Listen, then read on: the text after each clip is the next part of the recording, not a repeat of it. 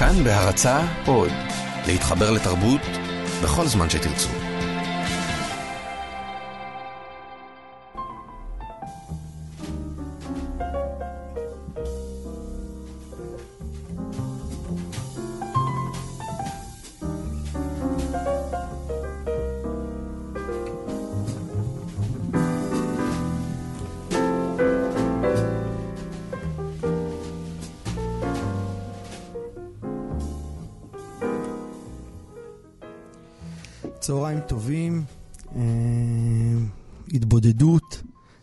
אסולין, עמיחי חסון איתי.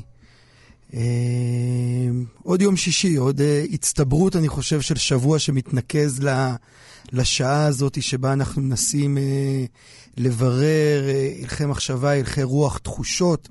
ואני, באמת, עמיחי, ככה מרגיש שהשבוע היה שבוע מבחינתי לפחות עמוס תחושות. למה? כלומר, עמוס כי אני מרגיש שמשהו קורה. גם כתבתי על זה בעיתון, וגם מרגיש שיש משהו באדמה שקצת מתחילה לרעוד. דווקא השבוע. דווקא השבוע, כן. עכשיו, לא רק פוליטית אגב, כלומר, יש משהו ב... אתה מרגיש שהאנשים גם פחות נינוחים, אבל גם יותר מחפשים, הראשים זזים לצדדים. והשבוע הרגשתי את זה מאוד חזק בשיחות בבתי קפה, ב... אני יודע, באינטראקציות אישיות. יש משהו, יש משהו בחיפוש הזה שהוא, לא יודע, אולי בהשראתנו, אני יודע. כאילו שמשהו גדול עומד להתרחש, כמו ש... לא יודע, משהו... ב- אלירז. לא צריך לה- לה- לה- להפליג לישראל אלירז, אבל אה, גם לא יודע אם משהו גדול, אבל משהו, משהו מתרחש, כלומר, זה לא עומד להתרחש, כנראה שדברים מתרחשים, יש משהו באנשים פחות נינוחים. מעניין. כן, אנחנו נדבר היום קצת על אדם שבמהותו היה לא נוח, לא היה לו נוח, וזה מה שנראה לי היה הדרייב שלו. אה, הדרייב שלו לפעילות, דמות שמשותפת לשתינו כמושא אה, שמעסיק אותנו, לא פרופסור גרשם שלום. אבי אה, חקר הקבלה, אנחנו נדבר עליו, נדבר על בובר, נדבר על חנה ארנדט, נדבר קצת כבד, אבל אני מקווה כן, שיהיה. מעניין. יהודים גרמנים. לא נעשה מבטא. אבל. נשתדל. כן, אז אני באמת רוצה ככה, כמו שאנחנו כל תוכנית, אנחנו פותחים באיזשהו ציטוט. אז אני באמת, שבוע שעבר, למען הדיוק, חזרתי לאיזושהי שיחה עם גרשון שלום מתוך אה, דברים בגו, שיצא בספריית אפיקים, עם עובד, אפרופו גם שבוע הספר, שגם בו ככה, גם אותו נלטף קצת. ונתקלתי באיזשהו ציטוט שכבר כנראה סימנתי לעצמי פעם, ואני חושב שהוא עדיין, יש בו משהו מאוד מאוד חזק ל... לעיסוק, לרצון שלנו, אני חושב, לדבר על שולם ובובר וארנט ובכלל על ה... וגם לתחושה שמשהו קורה, נראה לי.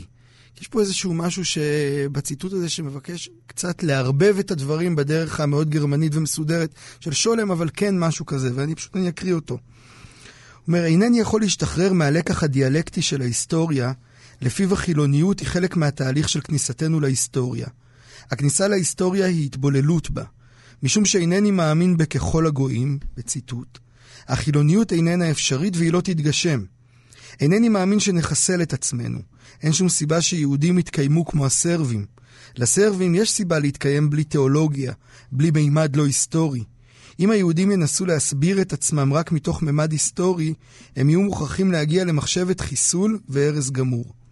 אם דברי אורי אבנרי, יונתן רטוש או אנשי מצפן יתגשמו, יחסר כל אימפולס להמשך חייה של אומה זו. ואני חושב שיש משהו ב... בתובנה הזאת שהוא מנסח, אגב, שולם זה אחד הדברים היפים בו, שיש לו איזה ראיית אה, רנטגן למהויות של דברים, הוא לוכד את המהויות. ופה הוא בעצם אומר משהו על ה... באמת, על הניסיון לחיות חיים, אני לא בטוח אגב שהדוגמאות של יונתן רטוש, אולי אורי אבנרי יותר, אבל הן נכונות, אבל הניסיון לחיות חיים שהם בלי... בלי שכבה נוספת. חיים בלי סתם. לא יודע אם זה סתם, כן, יצא, סתם. זה קצת הופך להיות מוטיב של התוכנית שלנו באיזושהי צורה, כי אז דיברנו על, על הרמח"ל לפני שבועיים, אני חושב, וגם שבוע שעבר נגענו בזה בכל מיני, מכל מיני זוויות, אבל אני לא יודע אם זה חיים סתם, כמו באמת ה, להבין יותר לעומק את הרעיון הזה של מה שהוא קורא לו חיים בלי מימד תיאולוגי. עכשיו, זה לא אומר שחייבים להיות דתיים או אפילו להאמין באלוהים, אבל ההסתכלות הזאת כסיפור שיש בו עוד שכבה, הוא בעיניי דבר שבאמת הכרחי לה למציאות פה. ורק אני, לפני שבאמת נחליק לשיר, אני חושב שהדבר הזה הוא מבחינתי היציאה לדרך שלנו היום. לפענח את השכבה הנוספת הזו. נלך על לואי אמסטרונג.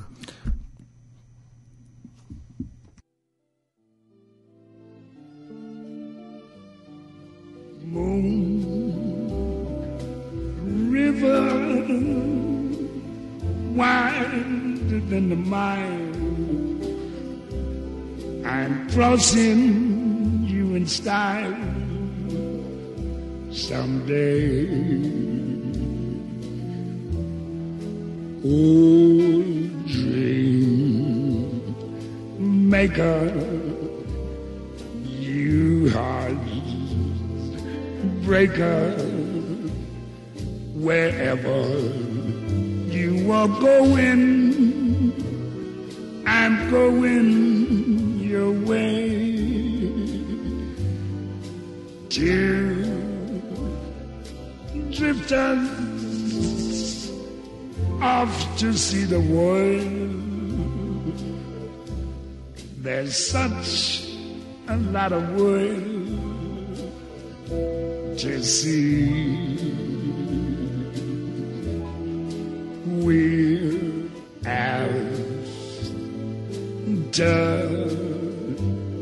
Same rainbows in waiting round the bend. My huckleberry friend, Moon River, and me.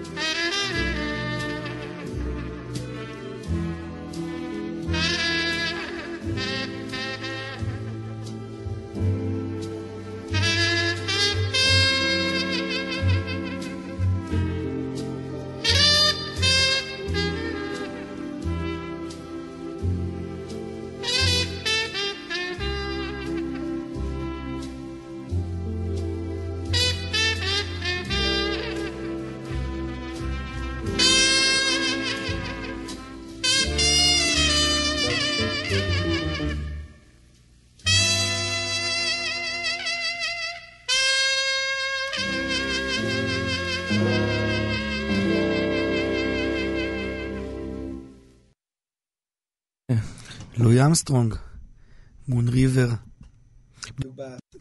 בהפסקה שלנו דיברנו על ה... על Breakfast at Tiffany's. שם בגרסת אה. המקור. שם, לא יודע, אני לא יודע אם זה המקור, לא בכלל, מקור. אני לא בטוח שזה לא המקור, מקור? לא, אוקיי. אבל זה... התפרסם אה, אודרי הפבורן על החלון עם גיטרה, זה דימוי יפה. אודה שעליי הסרט הזה פחות אוהב, אה, פחות עובד. אה, יאיר הקריא אה, דברים בגו, אני עוד רגע אקריא עוד משהו מדברים בגו, אבל אני רוצה לספר מאיפה הספר, העותק שלי הגיע. אנחנו בכל זאת בשבוע הספר, ואתמול אה, ירדנו אל הכיכר, שהייתה די ריקה, למען האמת. אני לא הייתי בכיכר, אני בכלל, אני... פחות אחרי לדבר שנים. אלה היו שנים שעמדתי וחתמתי, אבל ה... יש בזה משהו שהוא... אני אוהב את הכיכר, ש- בעצם החמישה ימים אחרי שמתחיל שבוע הספר. כשהיא מתאפסת. שהיא מתאפסת, ואז אתה יכול לבוא ככה להסתובב. יש בזה משהו מאוד יפה, ו- ונהדר חגיגיות ונהדר הוד, ולדעתי זה יורד ככה משנה לשנה, ויש איזה אפילו סוג של עולב, במיוחד בכמות האנשים הקטנים. לא היו הרבה אנשים? לא היו הרבה אנשים, ולא היה שם את נתן זכי עם הבירה שיקלל ויחתום בו זמנית, והיה שם מין תחושה כזאת, אפילו מול האנשים שבדרך כלל באים. לא היה שום תור סביב גרוסמן, סביב, לא יודע, ממש מין תחושה של uh, סתם. וזה עוד היינו בפריים טיים של השעות, וזה היה בסך הכל היום השני ל... לקחתם את הילדים? אה, לקחנו את הילדים שיצאו בשלל רב, אני יצאתי כמעט בלי כלום, גם מרים כמעט בלי כלום, אבל זה גרם לי המון לחשוב, אני בכל זאת אוהב את שבוע הספר כי יש לי תאווה לספרים, להארד קופי של הספר, ורוב הספרים שלי לא נקנו אה, בחנות, אלא נמצאו בכל מיני מקומות, ונגיד העותק הזה של דברים בגו, בכל המקומות בכדור הארץ היה ב... באיזשהו בסיס בבית אל. שהייתי. שם בצבא, של רופא שיניים, יש שם ספרייה, יש שם כמה ספרים של אה, גרשם שלום, ושאלתי אם אני יכול לקחת, הוא אמר לי כן, אף אחד לא הסתכל על זה פה ב-20 שנה האחרונות, וככה המדף אה, גרשם שלום שלי התחיל. ויש בספר הזה, אה, וגם שם עצמו, כמובן, הוא אוהב ספרים ידוע, והספרייתו ספרייה. המפוארת, אה, ככל הנראה הספרייה הגדולה ביותר אה, לקבלה, לפחות עברה מבחינת כתבי יד, מבחינת כן, כתבי יד. מבחינת המערך שלה. יש עליה אגב המון מיתוסים, יש ספר שלם של יוסף וייס, שהוא מין קונטרס כזה, שמנסה לקחת את שלום כמו איזה רבי נחמן, וכותב אגדות שלום. והוא מספר שם המון המון סיפורים על הספרייה, כולל ההשמצה הזאת, אני לא יודע אם זה ממנו, שהשולחן ערוך לא היה שם. שכל שאר הספרים אה, אה. היו, והטענה הייתה ששלום אה, בכוח אה, לא רצה את השולחן ערוך, אבל זה, עד כמה שאני יודע שזה לא נכון. בכל מקרה... קשה לי להאמין האמת ב... במיתוס הזה, כן, כן. זה, אבל זה מיתוס כזה שאתה יכול להבין מאיפה הוא נבע, מאיפה הוא התחיל. הוא, הוא אפרופו השאיפה לחילוניות הזו שדיברנו עליה קצת קודם, כן. שהיא בסוף לא שולם בהמון מובנים. יש פער בינו לבין זה. יש פער עצום. אני רוצה לקרוא אה, קטע אחר מהספר הזה, שהוא פגישה מאוד מאוד מפתיעה. אלן גינצבורג, אה, המשורר האמריקאי, הביטניק, הגאון והמדהים, אה, מגיע לישראל ב-61, והפנטזיה שלו זה לפגוש את אה, יהודי אחד בשם מרטין בובר ויהודי אחד בשם גרשם שלום. הוא גם הכניס את זה לשיר שלו. שיר מוכר שנקרא חוף הכנרת, אני רק אקרא את, ה, את הרגע שהוא, המדובר, הוא כותב שם, לגעת בזקנו של מרטין בובר, לראות את גרשם שלום בפני הגולגולת שלו, שורך את נעליו. זה ממש, אה, הוא תופס פה משהו בפני הגולגולת אה, לחלוטין. של גרשם שלום. גם, לא, בקונטרסט בין הזקן לפני הגולגולת. הן באמת מקפיאות, אתה יכול להבין את האימה והפחד שהאיש הזה עורר אה, רק מבאמת קלסתרון פניו. לחלוטין. ולשלום יש פה תיאור של הפגישה, וזה תיאור מאוד מאוד יפה וקצר, אני אקרא אותו. פעם ביקר אצלי המשורר אלן גינצבורג. הוא בחור סימפטי מאוד, דמות אמיתית, מוזר, מטורף, אך אמיתי. חיבבתי אותו מאוד. שוחחנו איתו אשתי ואני שיחה מעניינת מאוד, ואשתי כדרכה שאלה אותו, למה אינך עולה לארץ? אני אינני שואל אף אדם. אדם יודע אם עליו ללכת או לא, זה כלל גדול אצלי, אם אדם רוצה לבוא אפשר לדבר עמו, אבל אינני מוצא בי את הכוח לומר לאיש עליו לבוא לארץ ישראל, איך אשתי שונה? הוא הביט בי, כלומר גינסבורג הביט בו ואמר, מה אני? הרי כל האידיאל שלכם הוא להקים כאן ברונקס חדשה, וכל ימיי אני בורח מברונקס, ואני בא למדינת היהודים ואני מוצא שכל האידיאל הגדול של הציונים הוא לבנות כאן ברונקס ענקי. אם עליי לחזור לברונקס, אני יכול להישאר בה. אמרנו, אולי אתה טועה, אבל היה משהו בדבריו. הוא אמר, אני הולך להודו לעשר שנים, ואחרי שלושה חודשים כבר היה מחוץ להודו. באיש כזה יש כן תגובה על עזובה אמיתית בה שרויים יהודים באמריקה, אבל מוצאים כמותם במידה מסוימת גם כאן בישראל. אני חייב להגיד שקראתי את זה, כמובן בדיליי, זה נכתב ב-61, וזה היה מזעזע להבין כמה... כמה זה מדויק. כמה זה מדויק וכמה זה גם מתחבר לטקסט שקראת מקודם, אה, כסרבים, עם ככל הסרבים במובן מסוים. כן. כלומר, מה האידיאל הגדול? כן, אומר אה, אה, אלן גינצבורג בבית של אה, גרשם שלום ופניה ברחוב אברבנאל. לבנות כאן עוד, עוד, עוד ניו יורק, עוד איזה רובע יהודי מניו יורק, פשוט מישראל. לחלוטין, אני חושב שזה באמת ה... השאיפה, אני, אני חושב שהיום זה מתנפץ לנו בפנים. כלומר, כששולם כותב את זה, עוד אפשר לצקצק בלשון ולהגיד לא, אולי זה לא ככה, ואולי... היום אני חושב שאנחנו חווים את זה ממש בעוצמה מאוד מאוד חזקה, את העוד ברונקס הזו, ואת ההתנגדות לעוד ברונקס. כלומר, המלחמה פה היא בעצם בין מי שחלם להקים פה עוד ברונקס יהודית, לבין בעצם מי שאומר בוא ננסה לעשות פה משהו אחר. זו חתיכת מלחמה. כלומר, זה לא מובן מאליו. אבל ברור כבר מי הפסיד בה, במלחמה הזאת כנראה. אתה חושב, אני לא בטוח שברור מי הפסיד, כי יכול להיות שבסוף נראה ששני הצדדים מפסידים. כי יש משהו, וזה ה... אלה הפספוסים של שולם, אני חושב, בדברים האלה. יש משהו גם בלהקים, ב- בלהקים פה עוד ברונקס. כלומר, החוכמה היא איך לקחת את הברונקס בלי להיפטר ממנה, ועדיין לייצר פה גם משהו ישראלי. או משהו שהוא בין המקום הזה. כלומר, יש משהו ב... הדיאלקטיקה היא הדבר המעניין פה. וזה אולי קצת, אגב, החמצה גם של גינצברג, לפעמים גם כמשורר הוא מפספס את הנקודות האלה, וגם של שולם כחושב, אני חושב. חושב, אני חושב, זה יפה. אבל ה... אבל יש פה גם נקודה שלישית, כלומר, מה ההנגדה פה? ההנגדה פה זה הודו. כלומר, הוא אומר, אני, פה, פה אני לא אמצא את הסיפור. אולי אתה ובובר מייצגים בעיניי את הסיפור הזה של רוחניות יהודית אה, עכשווית, נגדיר את זה ככה. בהודו אני אמצא את הדבר, ואז שולם אומר פה קצת בעוקצנות, הוא אמר שהוא נוסע לעשר שנים, אחרי שלושה חודשים הוא חזר. לחלוטין. אבל בסוף, בסוף, בסוף, השלושה חודשים האלה עבור אה, אלן גיצבורג היו מאוד מאוד משמעותיים. וגם הנהירה הישראלית שתבוא אחר כך, אחרי שנות ה-60, חוץ מעזריאל קרליבך, לא נראה לי שמישהו, ישראלים טיילו בהודו.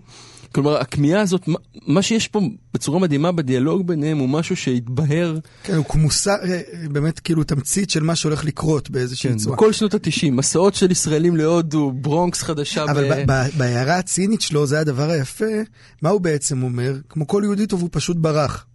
אבל גם ההודו שלי זה בעצם בריחה, וזה באמת מה שקורה פה. כלומר, יש משהו בדבר הזה, אני חוזר למה שפתחנו איתו בציטוט, שוב, בשכבה הזו, זה תמיד מה שמעצבן את שולם. שלאנשים אין משמעות שהיא מעבר לדברים. זה גם מה שעצבן אותו גם בבובר, אני חושב. מה שהוא סירב להגדיר, להגדיר אותו כפילוסוף, ותקע אותו בתור, בבית ספר לעבודה סוציאלית בעברית, בדיוק מהמקומות האלה, מתוך איזשהו מקום שטוח שניגע בו בהמשך. אז אה, אנחנו נצא לשיר שאהוד בנאי כתב על המפגש הזה של אלן גינצבורג, שלום. אה, אה, ונחליף את השיר, האמת היא. לשיר שאהוד בנאי כתב על המפגש של גינצבורג בחוף הכנרת, קטע מתוך השיר שקראנו מקודם.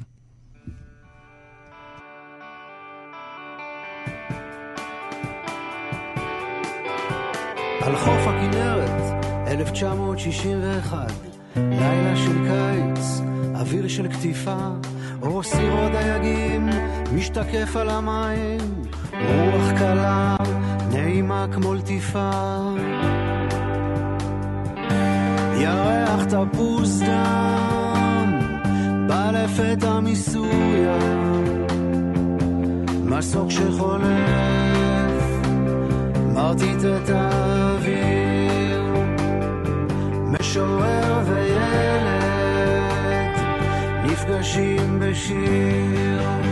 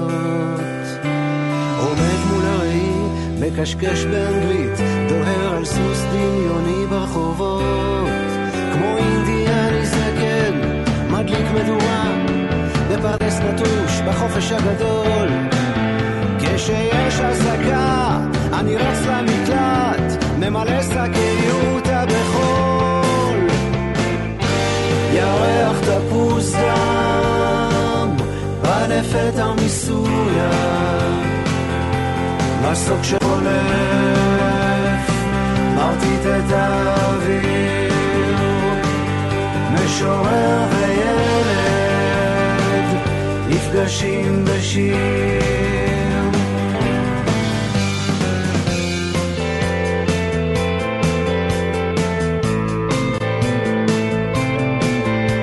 אני משורר השינוי הגדול, זה יתחיל מהרדיו, שים לב לשירים, אתה תגדל ותראה איך הכל יתחשמל, האוויר יתמלא בצלילים חדשים, השיער של חיילת יצמח ויפרח, אתה תראה קולות, תקשיב לצבעים.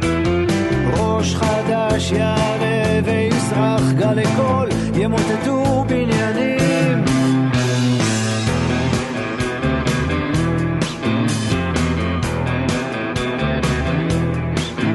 אני ילד שהולך לצבא בקרוב, ואתה באמריקה תצא למרחב, לגלגל סיפורים כשאני אחזור הלום מהקרב. כאן בשנות השישים, צנחנים חמושים, יהיו מקום ראשון במצעד. מוסיקאים כשלילה, ילדי הפליטים, ינגנו בין קטיושה לסקאט.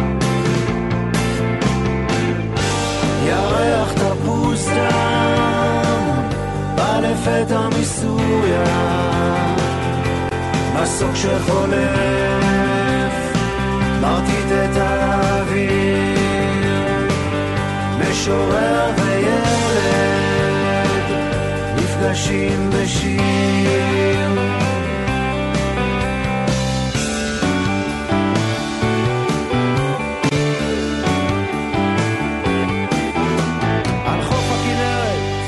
שנות האלפיים, המשורר כבר לא כאן, הוא נודד בשמיים, והילד כבר איש, יושב על המזח, קם פתאום ממקומו, והולך על המים.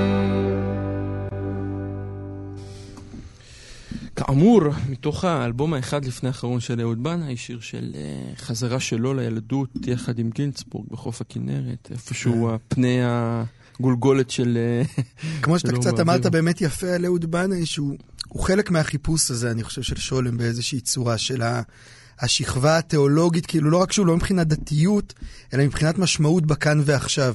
לא רק לחיות את הכאן ועכשיו, אלא לתת לו באמת משמעות שהיא מעבר. כלומר, הוא יכול ללכת בברונקס, ורמת גן היא בהחלט סוג של איזה ברונקס אה, תל אביבי, אה, איזה השטחה של ברונקס ניו יורקי בתל אביב, ולמצוא שם את השכבה הזאת, את השכבה הנוספת.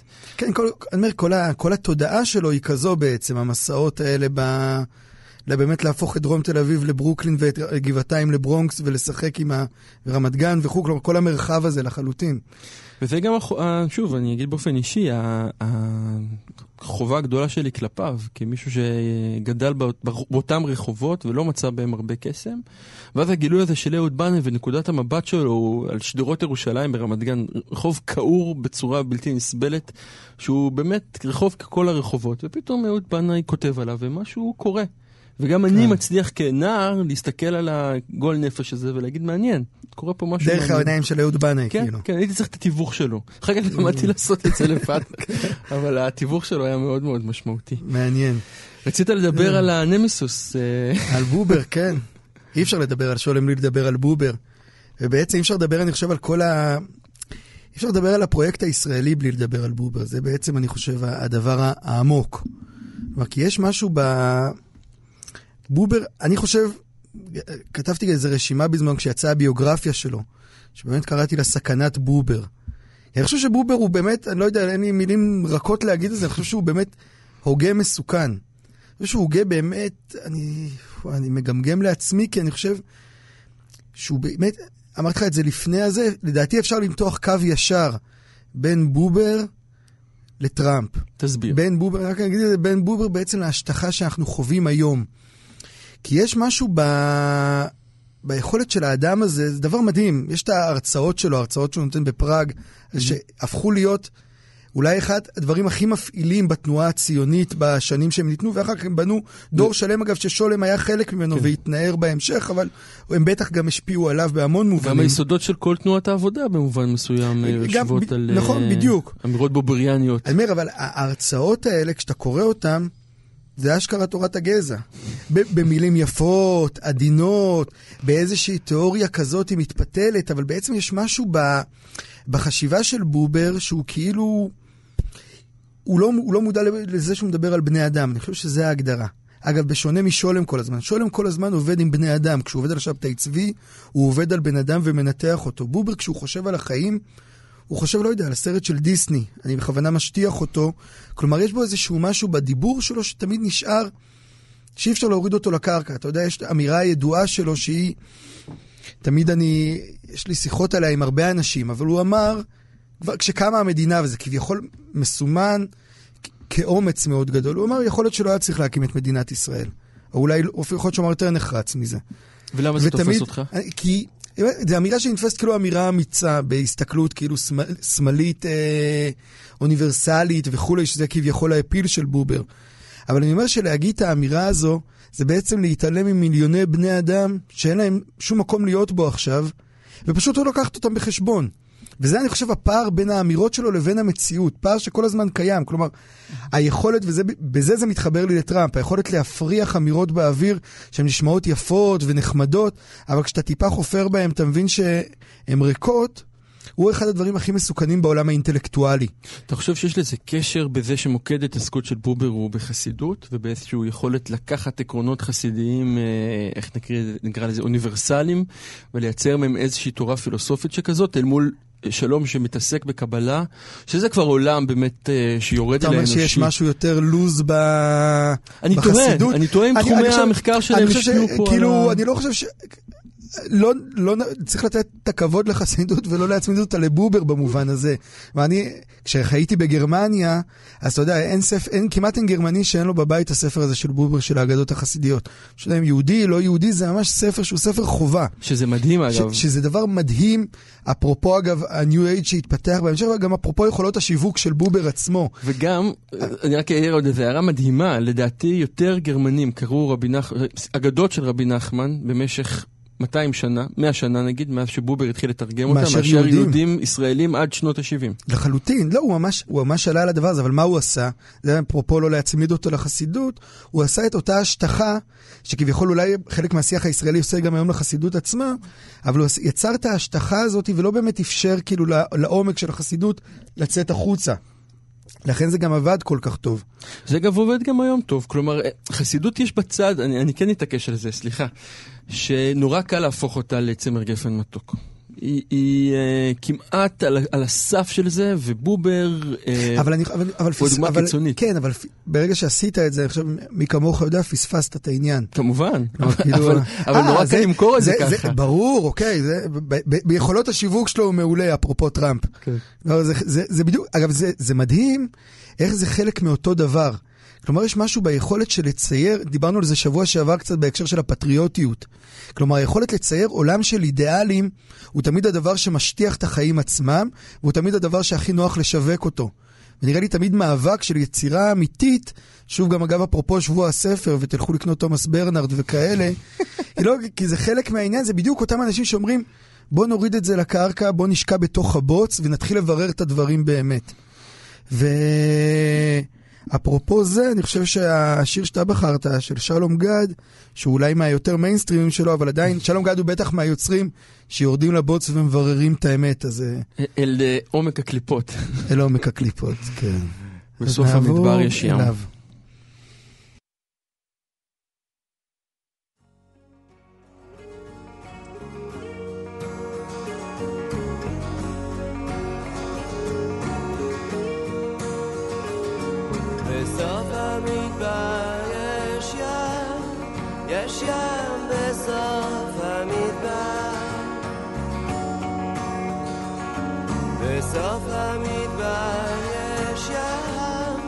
יש ים בסוף המדבר. תשני עד הערב היום, תסתכלי על חפצים שמזכירים לך את הזמן. שהיית מנקה את החדר ויוצאת החוצה להסתובב. בסוף המדבר בסוף המדבר. בסוף המדבר יש ים, יש ים בסוף המדבר. תיקחי את הבגדים לחלום, תחשבי על ההורים שרצו לתת לך מקום. ושהיית משנה את הסדר ויוצאת החוצה להסתובב.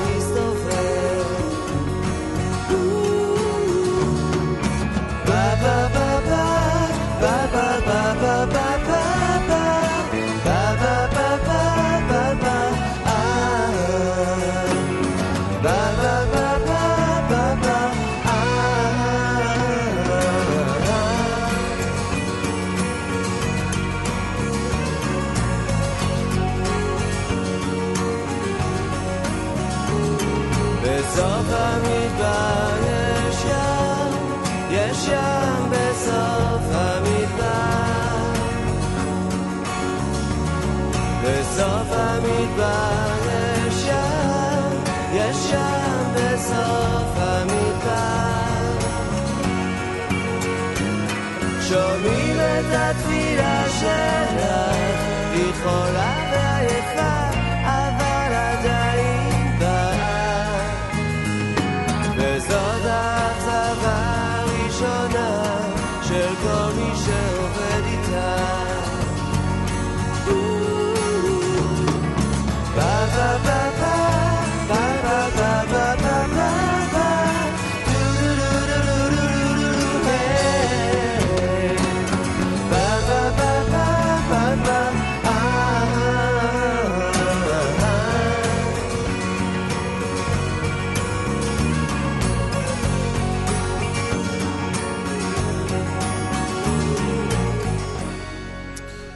בסוף המדבר יש ים. כן, ועלו קצת תלונות מהמאזינים הרבים שלנו, שאין אין המון רקע על הדמויות. אז נראה לי ש- שאנחנו ככה מדברים באיזושהי זרימה, כאילו כולם יודעים את ה... מכירים את האינטריגות האיזוטריות שאנחנו מתעסקים בהן. של האוניברסיטה העברית בשנות ה-30. כן, בדיוק. אה, כן, אז, אז אולי קצת באמת רקע, על, קודם כל על שולם, שבאמת כמו שאתה אמרת, הוא מגדולי חוקרי הקבלה, אולי ה- הגדול שלהם, בטח המפתח. מי שהמציא, אפשר להגיד, את חקר הקבלה המציא את המודרני. חקר הקבלה המודרני במובן האקדמי שלו. כי תמיד, אני, אני תמיד מתקומם על זה, כי יש משהו גם אם הוא לא בישיבות המציא, הוא הפך המקובלים אותו הזה. מתחום אזוטרי לחלוטין לתחום מחקר אה, אה, לא רק שלגיטימי, אלא אחד לא, לא, המעניינים לחלוטין. לחלוטין. אני רק אומר שיש משהו, ב... אני תמיד כאילו, האקדמיה יש לה נטייה לספח את הכל. אני אומר, כן. לפני האקדמיה אנשים התעסקו בדברים האלה ופירקו אותם מכל הכיוונים. גם מהשאלות ההיסטוריות, כלומר של מי כתב וחיבר וכו'. אבל אפשר להגיד אה, שהם שתי יהודים גרמנים. אה, הוא לא, לא, בובר הוא לא גרמני, הוא- זה, הוא- זה, כן, זה הוא- בדיוק הסיפור. ו- אוקיי, אז תסביר. כן, לא, הסיפור אוסט יודן כמובן, אה, יהודי פולני שהגיע לגרמניה, וזה אני חושב, זה, זה חלק מהסיפור, כלומר, שולם תמיד התייחס אליו כאוסט יודן ולא כגרמני. אגב, אני פעם כתבתי משהו על שולם, ומישהו כתב לי מייל מאוד מאוד ארוך על הגזענות של שולם. אני יודע שאולי פעם בסוגריים אפשר לציין כחלק מתקופה והסתכלות, אבל זה בהחלט היה קיים בו. כן. כלומר, היה בו את ההסתכלות האוירוצנטרית, ה- המערב-אירופאית המאוד מאוד חזקה. בקיצור, שניהם באמת אבל פעלו בגרמניה. אה, שולם עלה, זה גם נראה לי פרט חשוב לישראל, לפני בובר. אה, אבל בהשפעת בובר. בהשפעת בובר, וזה גם חלק מהביגור. אפרופו, אגב, הפער של בובר, בובר אף פעם לא הבין, למשל, שאם הוא מטיף לאנשים לעלות לארץ, זה איך שהוא יכול לחייב אותו מתישהו בעצמו. לעשות את זה בעצמו. לא, זה, זה היה נראה לו דברים לא קשורים. לא, הוא מדבר על רעיונות, הוא זורק אותם קדימה, וזה שאנשים עושים איתם משהו זה בעיה שלהם כנראה באיזושהי צורה. כן. אה, ובזמן באמת שבובר אה, הופך פה, אה, קודם בגרמניה, כלומר אחר כך בישראל, לאחד הפילוסופים החשובים של תחילת המאה ה-20, מבחינת, בטח מבחינת הפופולריות שלהם, שולם מקים את, את חקר הקבלה, והמונוגרפיה אולי הכי משמעותית שלו זה כמובן שבתאי צבי, אה, מתעסק המון כן. בשבתאות, פרנקיזם, אה, שאלת אה, מחבר ספר הזוהר וכולי. אה, כאשר בובר באמת מת, מתעסק המון בחינוך, בפדגוגיה, ברעיונות. המושגים הבסיסיים הידועים שלו כמובן זה אני אתה ואני הלז, כלומר אפשרות השיח בין בני אדם בעצם. שזה דבר, שוב, הוא באמת הוא דמות מרתקת הבובר הזה במובן הזה שזה אנטיתזה לבן אדם. זה בן אדם שהיכולת שלו לנהל שיחה, ואנשים, כך לפחות לפי עדויות, כן, היא כמעט לא הייתה קיימת. אתה יודע למה? למה? כן, לא היה לו פה. אתה מסתכל על התמונות של בובר, השפם... הזקן בלט הזקן- הפה. אין, אין פה. אתה רואה כאילו מלא נכון. מלא שיער על הפנים. אתה מכיר, יש את התיאורים שלו, איך הוא היה מתגנדר, הוא היה גנדרן כזה מאוד אה, רציני. וזהו, יש משהו, אני חושב, ב... לא יודע, יש... כאילו הוא היה...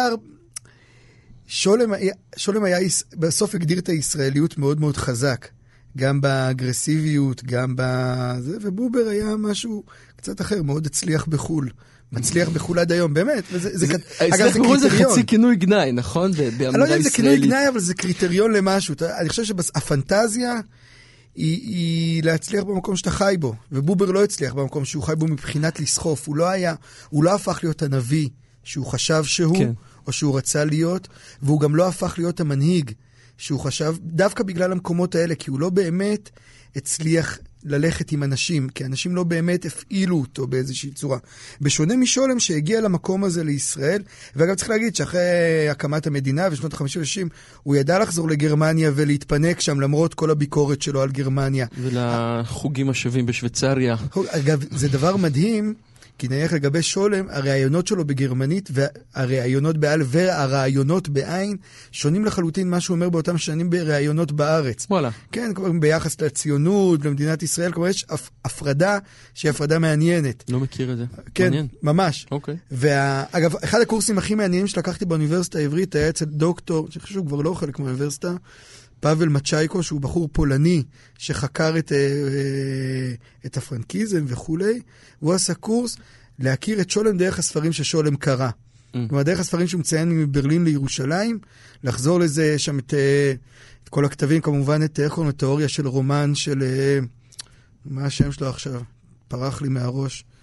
אה, ועוד כל מיני טקסטים שכאילו דרכם באמת להכיר את הדמויות האלה. זה פחות או יותר אלה הדמויות. כן, רק. צריך להגיד שהתבצע סוג של רצח אב של אה, שולם בבובר, Mm. אה, שבאמת מנע ממנו, לא רק ממנו, אבל בעיקר ממנו, כל התקדמות אמיתית בתוך האוניברסיטה העברית, שכמובן, לדעתי, שתי, חייב... שתי עולמות עם הכי הרבה גועל נפש בסוף, שזה מגיע לשכבות האלה, זה העולם האקדמי והעולם התורני. אתה מגלה שם Mm. ביב שופכין עצום כשזה. נוגע לתארים, תפקידים וכסף. בני אדם, זה... יש בהם מין- ביב השופכין הזה. אבל שולם גם אחר כך מתעלל בהשל ומתעלל בצייטלין. לא מתעלל, אני חושב שהוא באמת מגדיר, ואגב, אפרופו, כאילו קל לראות את ההתעללות, אבל בעצם, בשונה מהסיפור עם אה, וייס, תלמידו המיתולוגי וכל, הס... וכל הרקע שמתאבד לו בלונדון אחרי שהוא לא מתקבל לעבודת הדוקטורט שלו לשלום. בדיוק, שהוא דו- דוחה אותו, יש משהו ב... זה אפרופו אולי גם הדבר אנחנו רוצים לדבר עליו היום, אפילו המכתב שלו לארנט. כלומר, יש משהו בשולם שהוא... הוא כן, אני, אני מרגיש לפחות, ואולי אני לא יודע, אולי אני עושה לו זה, והוא גם קצת לייבוביצ'י באיזושהי צורה, של השאיפה ליהדות במובן החמור והבלי בלבולי מוח הזה. והשאיפה הזאת ליהדות בלי בלבולי מוח היא שאיפה שאני חושב שהיום היא חסרה לנו מאוד. כלומר, יש משהו בדבר הזה, בהגדרה של יהדות סטריקטית ורזה בהרבה מובנים, ואגרסיבית ולא מתייפייפת, שהם בטח, בטח שולם הוא מגדולי הנלחמים עליה. למרות שהוא לא, בעצמו לא היה יהודי, יהודי דתי, אבל כמו שהוא אומר, כאילו אין חילוניות, אל תבלבלו לי את חילוניות, המוח. וגם הוא התקשה בכלל להבין אתאיזם. כלומר, כן. נקודת המוצא שלו היא של. אי הבנה טוטאלית לגבי כל האפשרות של אי קיומו של האל. נקודת המוצא שלו היא של אי הבנה טוטאלית לגבי כל דבר שהוא לא מסכים לגביו. אבל זה משהו יפה, יש משהו בריכוזיות הזאת של אדם חושב שהיא היא מאוד מאוד עוצמתית. וזהו, זה היה המבוא הקצר שלנו, ו... אנחנו נמשיך איתו עוד מעט. כן.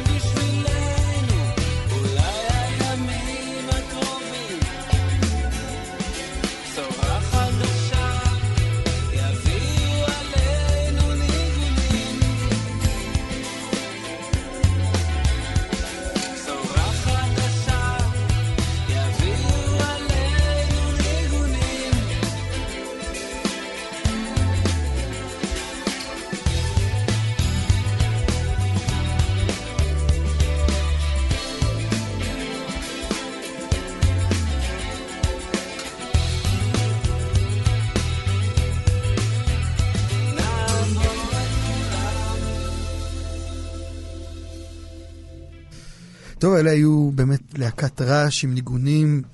אחד הדיסקים הכי טובים שנעשו בשנות ה-90, אני חושב, ביפר. כלומר, הרעש, רק רעש. זה באמת דיסק שהוא... הוא ניסה, הפעם שמעתי את בן שלו מדבר עליו. והוא אמר שזה... הוא אמר, זה לא דיסק חשוב, זה דיסק נפלא. ואני יותר ויותר, גם אפרופו אגב שבוע הספר וספרים ויצירות, יותר ויותר מבין את ה... אפרופו אגב גם ברקפסט אין טיפניז, חושב שיש משהו ב... עדיף לחפש את הנפלא מאשר את החשוב באיזושהי צורה. ויש בזה כוח מאוד מאוד גדול, כי התרבות הישראלית כל הזמן תקועה עם. השאלה אם זה חשוב. כן. אני לא חושב שזה נפלא, זה, זה, זה, זה, ניגונים זה שיר אדיר, כן? ה- זה קטגוריה נורא יפה, לעשות את רשימת, אתה מול כל הספרים של, עשרת הספרים הטובים. החשובים, כן, הספרים הנפלאים. הנפלאים. לחלוטין. אני זה. באמת קטגוריה אחרת. בסוף זה, זה העולם שעובד.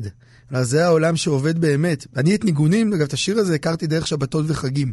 וככה לקחתי את הדיסק הזה, אולי תל אביב גם באיזושהי שבאמת צורה. פסקול של שנות התשעים, נכון? זה נכון. ברי סחרוף, זה... זה פונץ', זה כאילו זה אמיר לב של ההתחלה, לחלוטין, אה, ממש, כל המרחב ערב הזה, ראש ש- השנה וש... המרחב הזה שהסתכם בשנקין אה, עד כיכר רבין, פחות או יותר בחשיבה, בהסתכלות. שמעניין שעשו את זה, רובם לא תל אביבים. למרות שכל כל כולם. אבל חיו שם, נראה לי. בביב הזה. אגב, כל, צמרת הקולנוע היום הסתובבה שם באיזושהי צורה. ארי פולמן, רני בלר, ערן אה, קולרי, כן. נכון. וואי, נכון, ערן. כתב שם גם... בטח, אה, אה, יש שם דיאלוגים נהדרים. אה, שקורה בגבעתיים? בגן העלייה השנייה, שהם נאבד, דור קרן שם נאבד. אה, לא, לא דור קרן נאבד, אני אגיד לך, מי שנאבד זה אבא של דור קרן. קרן, נכון, והוא נכון, כאילו נכון. שוכח, וזה מחפשים אותו, נכון. פרק נורא נורא יפה. יש שם, הצליחו להפוך, לעשות תל אביב משהו, ובעיניי זו סדרה שבאמת, אמרנו בינינו ככה שפעם נקדיש לה איזה משהו, כי היא באמת סדרה חשובה ל... עזוב חשובה. חשוב- נכון, אתה צודק. היא לא היא גם לא סדרה חשובה. היא באמת סדרה נפלאה, לזמנה. שאחרי שאתה רואה יותר מדי קולנוע וטלוויזיה כבר אין לך סבלנות אליה כל כך, אבל יש כן. בה משהו שלפחות עבורי, היא פשוט הגדירה מה זה הישראליות הזאת. יש את האלה שמספרים איך הגיע אליהם עיתון העיר, ומתוך זה הם נכנסו. אצלי זה היה שבתות וחגים. וחגים. ואני חייב לה, אפרופו חובות וזה, אני חייב לה את ה- את הכניסה הזאת פנימה. אז אנחנו מקדישים את התוכנית הבאה לתוכניות של שנות ה-60. 90. 90? כן, גם הפוך, נכון. אמ, אז אולי נעשה עוד שיר אחד, ונחזור אחר כך ל... לסגור את אה, גרשם שולם.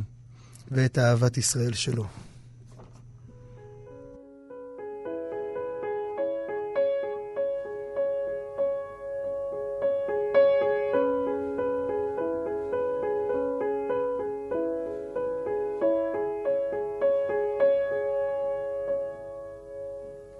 אני מלמדת את עצמי לחכות, פותחת חלון לראות. מלמדת את עצמי לחכות, פותחת חלון לראות. אם כלו המים, אם כלו המים, אם כלו המים. אם כלו המים. ומה יש לראשי הערים, ומאין יבוא? מלטפת וילון מתקמר רכות, ללמד את עצמי לחכות. מלטפת וילון מתקמר רכות, ללמד את עצמי לחכות, פותחת חלון לראות. אם כלו המים, אם כלו המים, אם כלו המים, אם כלו המים, אם כלו המים,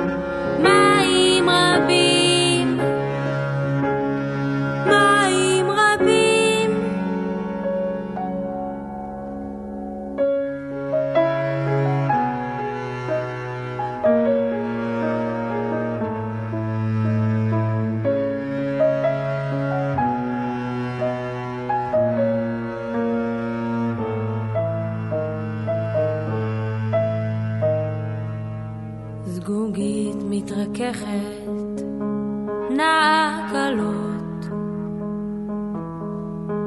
בזרימה שקטה פותחת, עורקים חדשים מתוקים,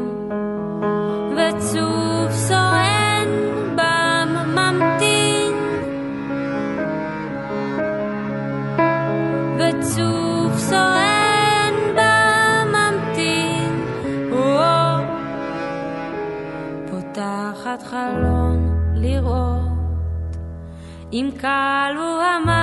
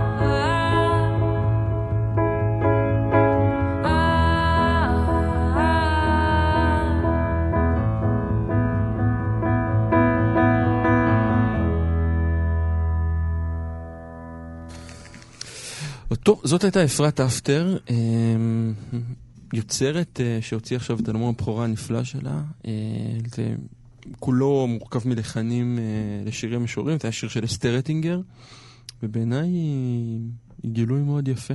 אסתר אטינגר. גם אפרת וגם אסתר כן, היא- לא גילוי חדש, אבל היא משוררת שכוחה בצניעותה נכון. בעיניי, ויש לה... צניעותה והתמדתה, כלומר יש משהו ב... יש לה פרויקט. כן, יש לה פרויקט והיא, והיא עומדת בו, ויש לה שורות שיר מהממות בעיניי. Mhm. אה, רק שמשהו בדמות שלה שהוא קצת אה, נחבא אל הכלים, ולא גורר כן. אש, ולא מתאמץ לקדם את עצמו, משאיר אותה תמיד כאיזה מין סוד. כן, וטוב מסכים. לגלות אותה. אה, לחלוטין. אין לנו המון זמן.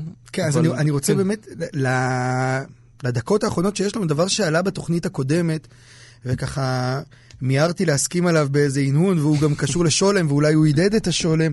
בעצם דיברנו קצת על פטריוטיות ועל חנה ארנדט וכל הדבר הזה, ואז דיברנו על הביטוי ששולם כותב לחנה ארנדט כשהיא... זה, אפשר לצטט אותו, האמת, אם אני, הייתי, מוצ- אם אני אמצא אותו, אבל אולי לא צריך לא לצטט. אה, אתה רוצה לדעת בינתיים משהו על ארנדט, כן. קטן שהוא, חנה ארנדט אה, באמת אה, בסדר גודל של שלום, בורחת מגרמניה אל ניו יורק, חבר הילדות המשותף שלהם, ולטר בנימין, לא מצליח לעשות את זה ומתאבד בפריניים יום לפני שאפשר לגנוב את הגבול, ו- והתכתבות שלהם מתחילה דרך ולטר בנימין ואהבתם המשותפת אליו והטיפול בכתביו, ובסופו של דבר חנה ארנדט מגיעה לסקר מטעם הניו יורקר את משפט אייכמן, כותבת את דוח על הבנאליות של הרוע, מאשימה שם, אגב, גם בהמון אמירות גזעניות, את כל השומרים המזרחיים סביב תא הזכוכית אה, של אייכמן, ושולם כותב לה אה, מאמר מנגד. כן, הוא כותב לה ככה, רק נביא את המשפט הזה, גם נשמע גם את החריפות, אז שולם כותב, במסורת היהודית קיים מושג שקשה להגדירו, ואף על פי כן הוא ממשי למדי, אהבת ישראל. Israël.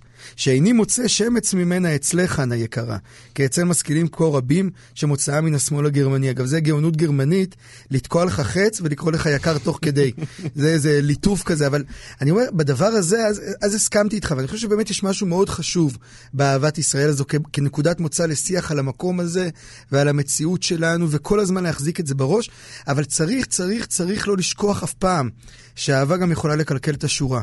ואם החיפוש הזה אחרי אהבת ישראל הופך להיות באמת, בעצם אה, כלי להשטחה ולהשתקה, אז הוא הופך להיות מסוכן. והוא בעצם מאבד את המהויות. כי אצל ארנט יש המון טענות שהיום גם ברור שהרלוונטיות שלהם היא מאוד מאוד גדולה והיא מהדהדת. ושולם פספס את זה. כמו שהוא קצת פספס את אה, גינסברג באיזשהו מובן. וככה, כסגירה שלנו באמת לקראת שבת, אני אומר, לא לשכוח שאהבה יכולה לקלקל את השורה, וגם היא, כמו בובר, שהשפריץ אהבה, יכולה להיות מסוכנת. כן. אגיד שהתשובה שלה היא, היא, היא כן אה, כזה מסובבת גם את הסכין, כי היא אומרת לו בחזרה, אני באמת לא, אין לי שום אהבה מיוחדת לשום עם, יש לי אהבה למשפחה שלי, יש לי משפחה לחברים שלי אולי, יש לי אהבה. כאן זה נגמר, אתה מצפה ממני לאהוב עם, ואני חושב שיש משהו מחמיר לב באמירה שלה. כי, כי כן, כי נכון. בסוף הנקודה, אם, אם את רוצה להשתתף בדיון, זה הסאבטקסט בעיניי, אז כן, את צריכה לצאת מתוך נקודת מוצא של uh, אהבה. אנחנו uh, מסיימים פה, ורוצים uh, להודות לנדב אלפרין uh, שערך אותנו, ולטכנאי שאנחנו לא זוכרים את שמו, איזה פדיחות. ולאלכס גולדנברג שהיה פה, הבטחנו שבשבוע הבא נעשה חזרה לסדרות משנות התשעים. אולי, סדרות אולי. שונות משנות התשעים. נראה מה יהיה שבוע הבא. נראה מה יהיה שבוע הבא. אה, נראה איפה נהיה. אז אה, תודה רבה ליאיר, תודה, עמיחי. תהיה שבת שלום. שבת שלום.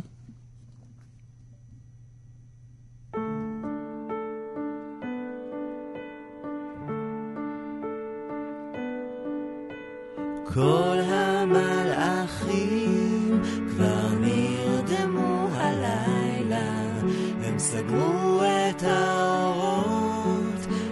ופשטו את